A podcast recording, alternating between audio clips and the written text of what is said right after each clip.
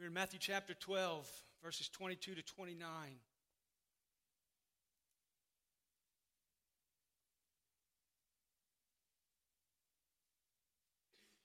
Kingdom come, thy will be done. Hear then the word of God. Then a demon-oppressed man who was blind and mute was brought to him, to Jesus, and he healed him, so that the man spoke and saw. And all the people were amazed, and they said, "Can this be the son of David?" But when the Pharisees heard it, they said, "It is only by Beelzebub, the prince of demons, that this man casts out demons." And knowing their thoughts, he said to them, "Every kingdom divided against itself is laid waste, and no city or house divided itself against itself is going to stand. And if Satan casts out Satan, is he divided against himself? How then can his kingdom stand? And if I cast out demons by Beelzebub, by whom do your sons cast them out? Therefore, they will be your judges. But if it is by the Spirit of God that I am casting out demons, then the kingdom of God has come. It has come upon you. Or can someone enter a strong man's house and plunder his goods unless he first binds the strong man? Then indeed he can do what I'm doing, which is he may plunder his house. Whoever is not with me is against me, and whoever does not gather with me scatters." The word of God. Pray with me. Father in heaven, we thank you as we gather this morning for your great love for us. We thank you that you have begun a good work in us, and you are carrying it on to completion to the day of Christ. Father, may this morning be part of that process as we have gathered into your presence and sung your praises and, and reached out and called out to you. And as we come now and sit under your word, will you work? Give us eyes to see and ears to hear, and capture our hearts and capture our minds for yourself and for your kingdom. For it is in Jesus' name that we pray. Amen. Often people don't know what to do with Jesus. Jesus is one of these guys that he is hard to get into a box. He is hard to tame. He's hard to, you know, kind of get figured out and, and, and get him where you want him to be. See, and the temptation for a lot of us, as it was for, for, for these guys, is to try to tame Jesus. We prefer Jesus that we can neatly put into a box, and we know what he thinks and he's going to do. We know that he will affirm, basically, the way I think. And the way I live, he'll affirm my views and my preferences. And I want a Jesus who's not going to meddle, who's not going to mess with things.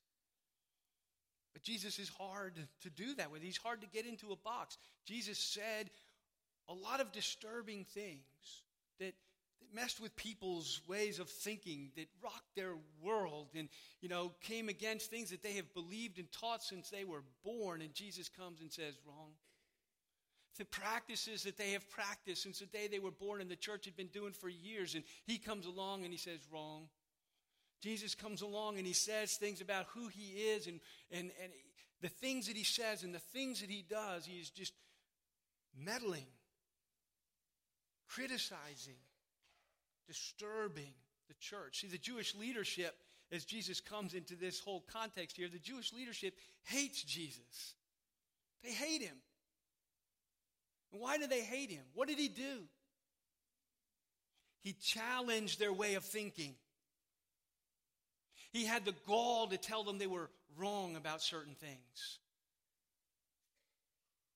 The way you worship, the way you think about these things, the way that it has always been done, he says, are wrong. See, the last two stories as we come to this passage, you get two or three stories that go beforehand. Two of them are about the Sabbath. You know, in the first one, he's picking in the grain fields and, you know, he's doing something that they don't think he should be doing on the day of worship. You know, it's something you shouldn't do in worship. It's something that you shouldn't do. And then in the next passage, it comes along then he and he heals a man who his hand has been withered. And he heals him. And they say, are you supposed to be doing that on, on worship day? Are you supposed to be doing that on Sunday? That's not the way we've done things. That's not the way we have said things should be done. He says things like, well, I'm Lord of the Sabbath.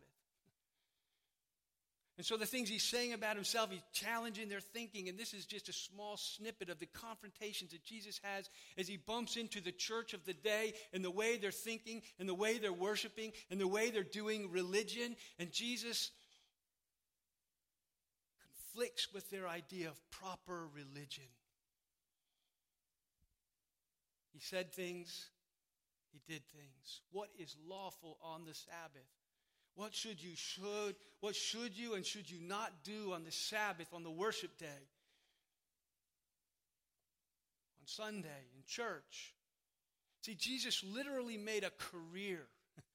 Right? He literally, if you read the Gospels, from the time he shows up on the stage until the time he's overturning tables and, and saying things at the end, Jesus literally made a career out of criticizing other people's ideas about proper religion.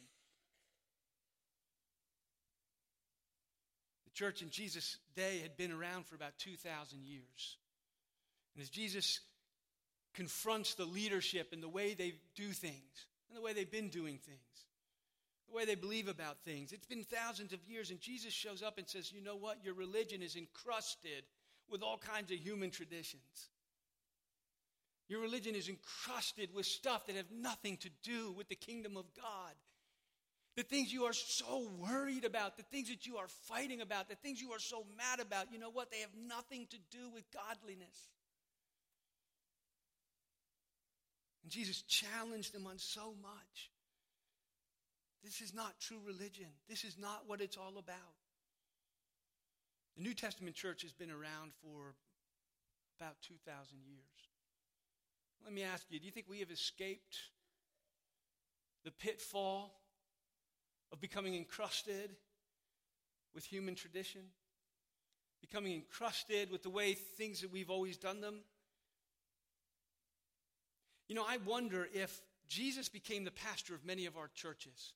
You know, he came through the candidating process. You didn't know who he was. Okay, let's go there. You don't know who he is, but he goes through the candidating process, and he knows his Bible like nobody's business.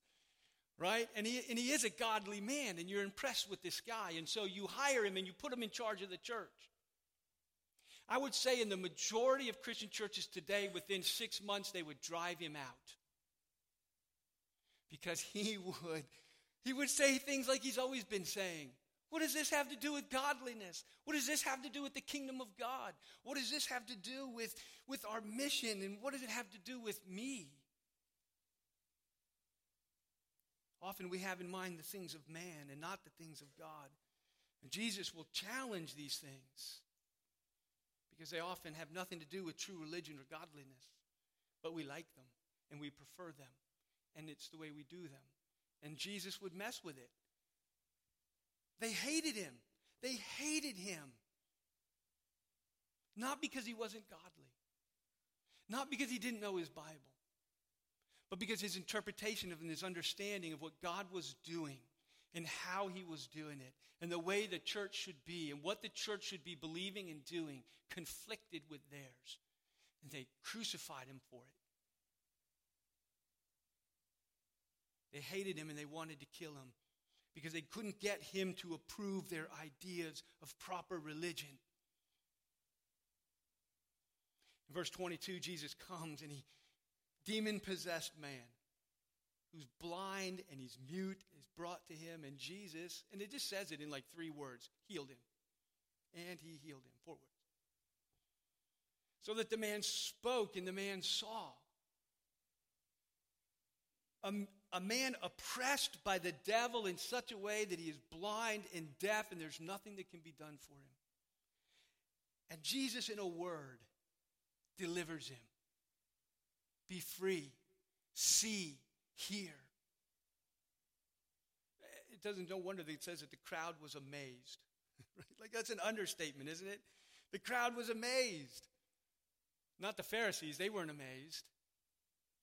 Right? And this is the lens in which you see it. They, they, they see this thing happen. The crowd starts wondering, can this be the Son of God? Right? That's their question.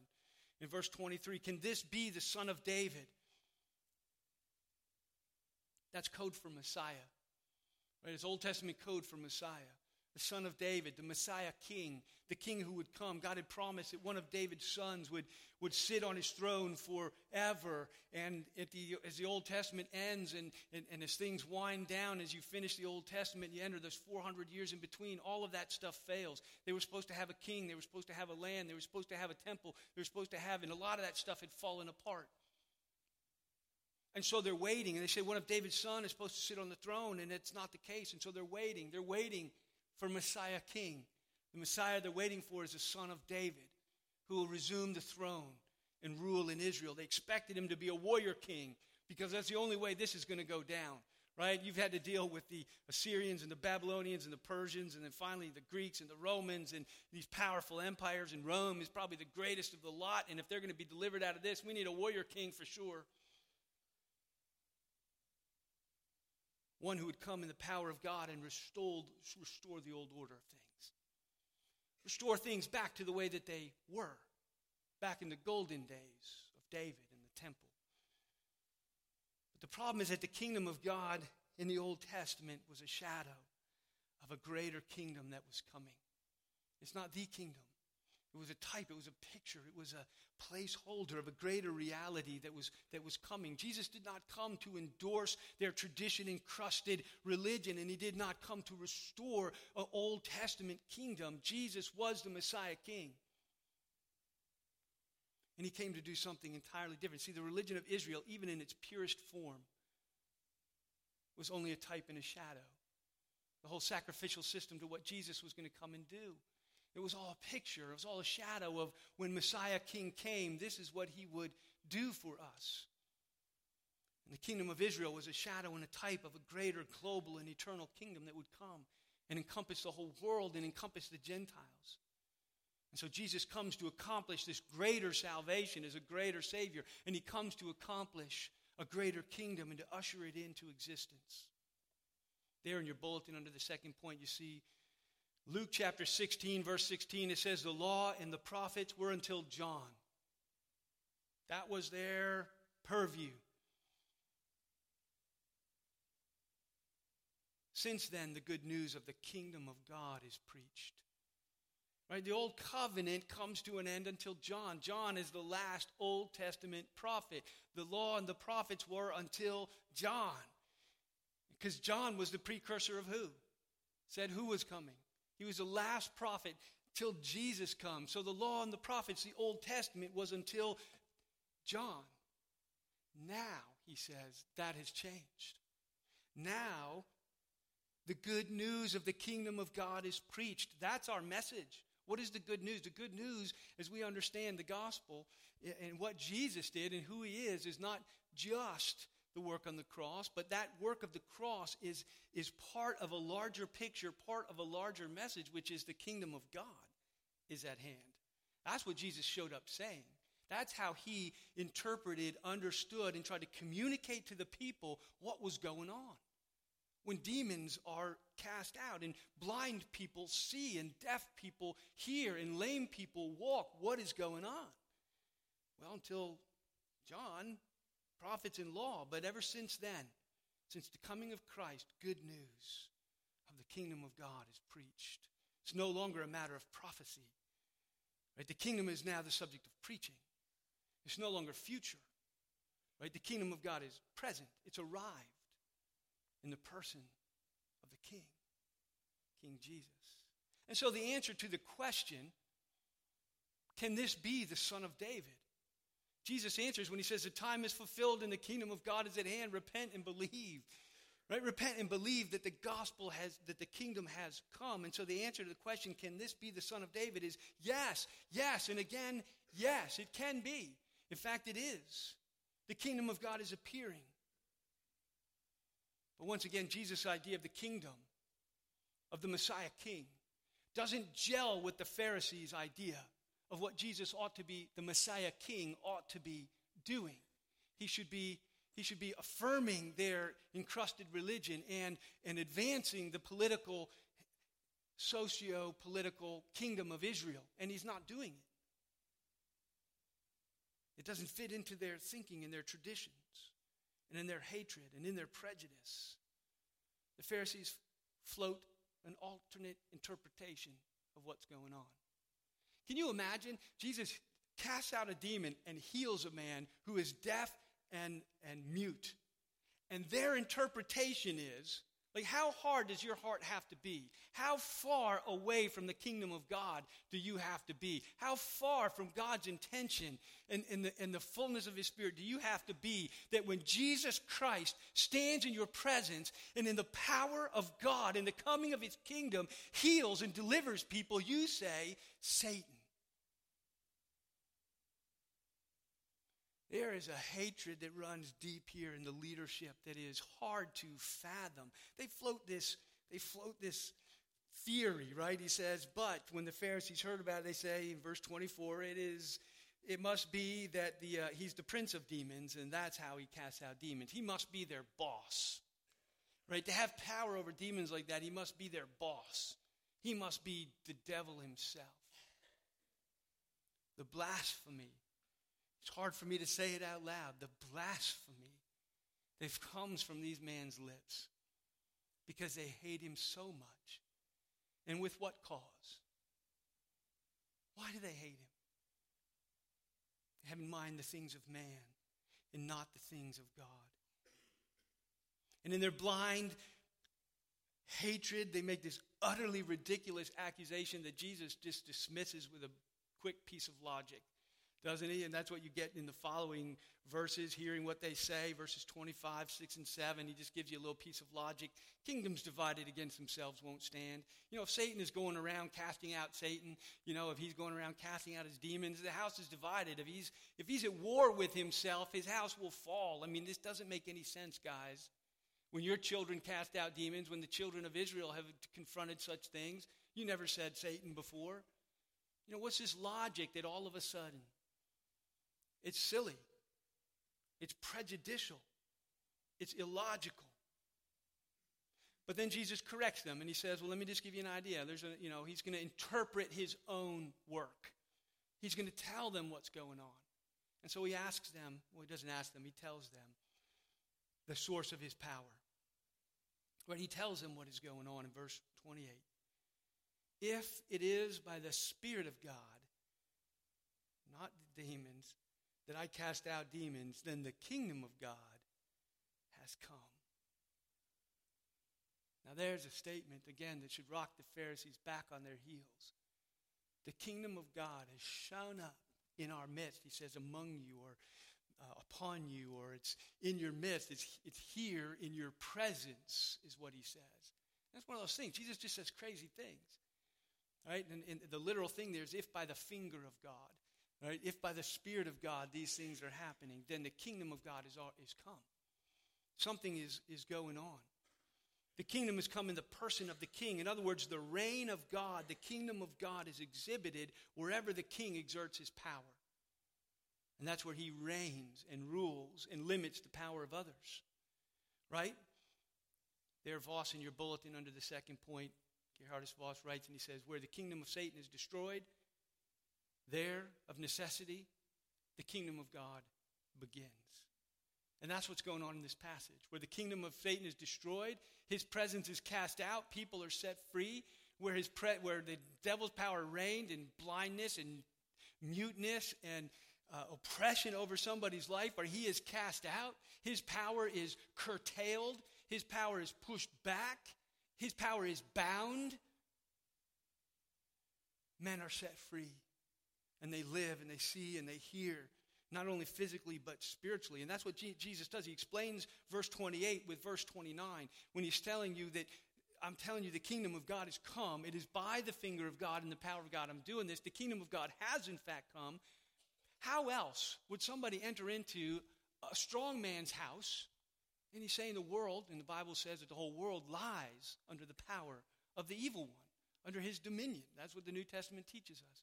And he says, how can I enter the strong man's house that is under the power of the evil one and begin to plunder it, to set men free and pull them out of it, and to free them from the oppression and the dominion and the power of the enemy, if I don't in some fact first bind him? And so he says, with the advancement of the kingdom of God, with, with Christ himself the king, the reign of God exists where that king exerts his power. and plunders the enemy's kingdom. That's what Jesus says, at least as far as I understand and read what he is saying. McLaren there in your bulletin under number two again says, the Lord by his incarnation, his life, his death, his resurrection, his ascension to the right hand of God, his government, his ruling from there at the right hand of God has broken the powers of evil and their central hold, which is the human heart, and so are institutions, and he has crushed the serpent's head. The kingdom has come. In its initial stages, it is breaking into the presence. And Christ in his first coming, as his spirit is poured out, that spirit by which he sets men free, that spirit by which he heals, that spirit has been poured out on all flesh in his church. Do you not know, people of God, that you are the temple of God in whom his spirit dwells? And the kingdom has come, his presence is among his people, and where he exerts his power, the kingdom reigns. Fear and guilt and shame are washed away. The joy of salvation is ushered in, and peace and hope, grace, life. And Jesus explains to the Pharisees that when people are delivered from disease and oppression and, and the power of the devil, then the this is an expression of the coming of God's kingdom and the reign of God's king, and the plundering of his enemies. Let me name two, two ways real quick how it is that God, Jesus and the reign of God in Christ, in his gospel, plunder Satan's kingdom, where his reign and authority pushes back darkness. Do we not see that as the work of the church? That we stand as a light, as a city on a hill, and a light that should not be hidden, pushing back the darkness. The people who have walked in darkness have seen a great light. That the church, he says, I'm going to build my church, and the gates of hell will not stand against it. The gates of hell, the authority and reign in the place of Satan's power, he says, will be pushed open and pushed back. Satan is bound in the sense that his power is limited. His gates have been broken, and he's plundering his kingdom. He's doing it in every conversion, isn't he? Every conversion to Christ is a plundering of Satan's kingdom. Every time somebody believes in evangelism and in missions and all that we do, that we see people come to Christ, Satan's kingdom is pushed back. His authority is bound, broken, and pushed out. And somebody is set free into a different reign, into a different kingdom. Colossians one three, it's there in your bulletin under the third point, the king reigning and plundering. Colossians one three says this, that God has delivered us, you and me, from the dominion, the reign, the authority, the power of darkness. And a transference has taken place. You've been transferred into the kingdom of his beloved Son, the Son of God, who is the Son of Man, the Son of David, the Messiah King who was coming. This is salvation. Every time somebody is saved, there is a transference. They go from the kingdom of darkness under the oppression of the enemy, believing lies, without light and without hope and without God in the world, and they are transferred into the kingdom of his dear Son, the kingdom of Christ, who sits at the right hand of the Father, reigning over his people, his church, as he expands his kingdom against the gates of hell itself. It's not just conversion, but there's a breaking in of the fullness of his kingdom. Justice and righteousness and peace, shalom, as we plunder his kingdom. You know, there's that story, it's there in your bulletin under the third point, when John is in prison and Jesus is, is ministering and accomplishing things, and John writes, it says, when John heard about the deeds of Christ, he sent word by his disciples, and he said to him, are you the one who is to come, or shall we look for another? That's the same question that the crowds are asking when Jesus healed this guy. Can this be the Son of David? It's the same question John is asking. Are you the one who was to come? Are you the Messiah King, the Son of David? Or should we expect another? Is it fulfilled or is it not? Are you him or are you not? And what's Jesus' answer? Go and tell John what you see and what you hear. The blind receive their sight. The lame walk. Le- lepers are cleansed. The deaf hear. The dead are raised. The poor have good news preached to them. In other words, do you not see the signs of the kingdom, of the reign of God This is the reign of God. This is what the kingdom of God is like, when justice and freedom and peace and health and life begin to, to enter in. It's the breaking in of God's kingdom. So this is what God is doing. He's doing it still. Jesus, though he has ascended to the right hand, he said, when I go, I'm going to pour out my spirit on you, and I'm going to constitute you.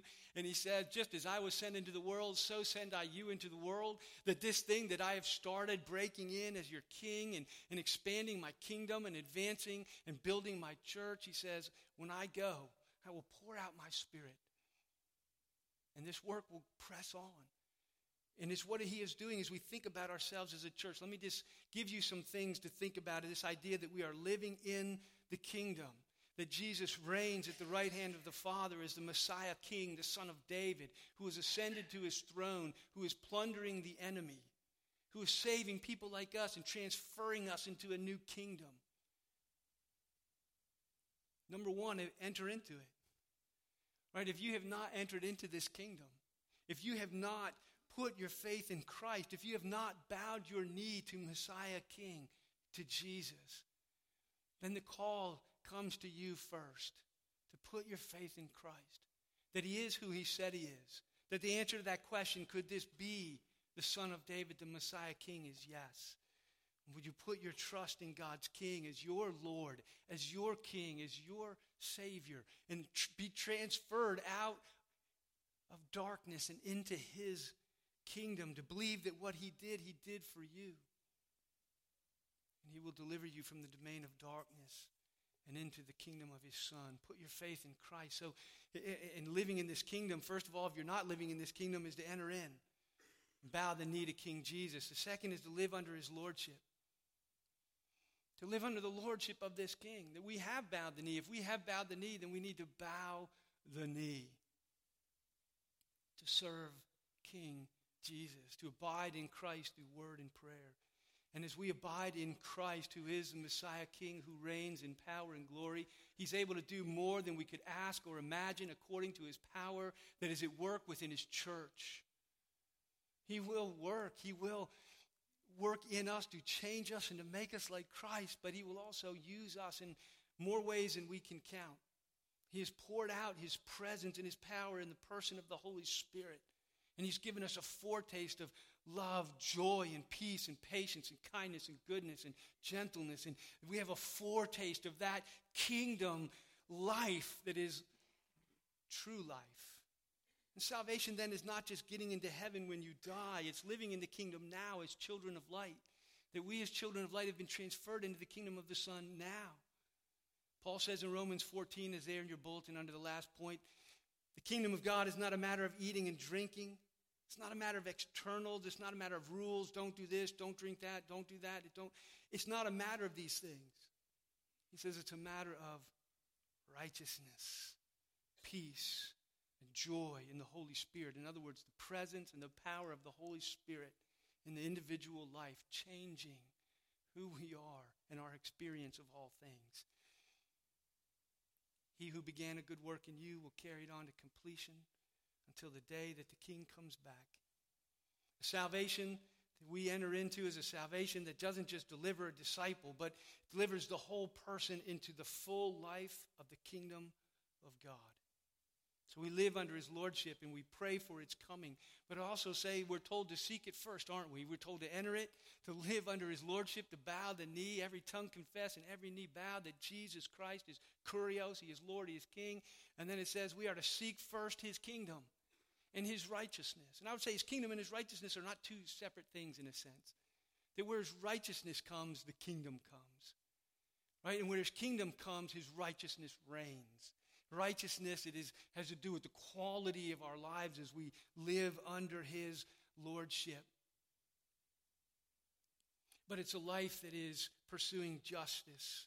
All those things that, that he tells John are breaking in, you know, for healing and deliverance and the poor. It's good news so that we're, we're feeding the poor and helping our community and reaching out where justice and righteousness begins to be, to shine out, to reach out from our church into the community. Investing our resources, giving our money, our time, and our talents is to seek first his kingdom And we should seek it, but we shouldn't just seek it in our own power. We should pray for it. When we, when Jesus was asked, how should we pray?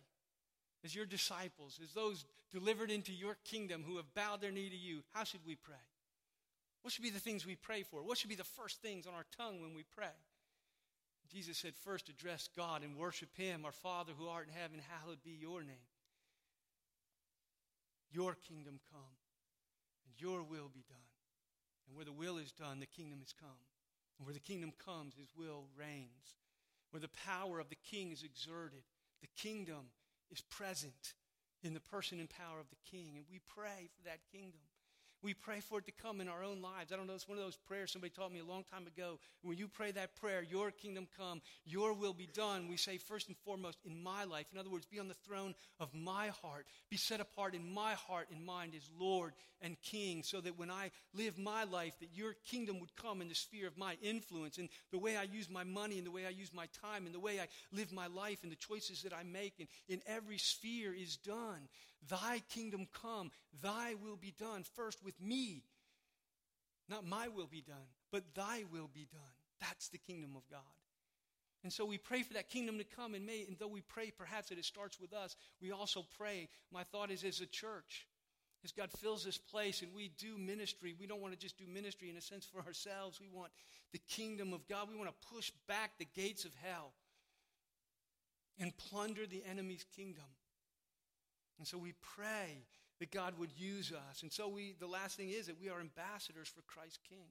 We not only come in and, ex, and, and, and enter the kingdom and live under his lordship and seek first his kingdom and pray for his kingdom to come, we are ambassadors. And that's who you and I are. Scripture is so clear about this, isn't it? We are ambassadors for Christ. Ambassadors is a political idea. Ambassadors represent kingdoms. At least in those days, they didn't have United States kind of, they had kingdoms. And ambassadors represented kingdoms and kings. And he says, we are Christ's ambassadors, as though God is making his appeal through us. The kingdom has come in us, and we are those who speak for it. And we speak for the gospel of the kingdom in the name of Christ. Luke eight one, there in your bulletin on the last point, went through the cities and the villages proclaiming and bringing the good news of the kingdom of God. Acts eight twelve, in the book of Acts, it says, when they believed Philip as he preached the good news. This is in the middle of the book of Acts.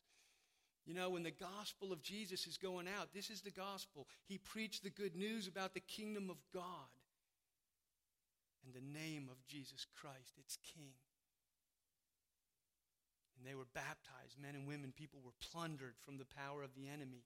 And the kingdom was advanced, and the gates of hell are broken down, and their eyes, this is it, Acts twenty-six eighteen, to open their eyes so that they would turn from the power of darkness to the light, from the power of Satan to God, come under his lordship, under his power, so that they might receive forgiveness of their sins and a place among those who are sanctified by faith in Christ. Oh, my friends, let us enter into this kingdom. Let us live in it and under his lordship. Let us pray for its coming in our lives and in our church and in our community. Let us seek it first above other things, pouring our resources into the coming of this kingdom. And let us represent Jesus' kingdoms well in the words of the gospel and in deeds of mercy, that the kingdom would shine forth in power still. Pray with me. Father in heaven, we come this morning and we sit at your feet and listen to your word, which is living and true. We thank you for King Jesus, who did for us what we cannot do for ourselves, who would die for our sins that we might be forgiven and set free, to deliver us from the guilt and the wrath and deliver us from darkness and into the kingdom of his beloved Son. Oh, we would live in this kingdom, Father. Come near and reign over us. Oh, teach our hearts and our minds to seek it first. Teach us to pray. Teach us to pray for the kingdom. Teach us to represent it well, to speak the words of life and of gospel, of kingdom, and to live lives of mercy and justice and righteousness in us and in your church, to your glory and to the building of your church. These things we ask and pray in Jesus' name.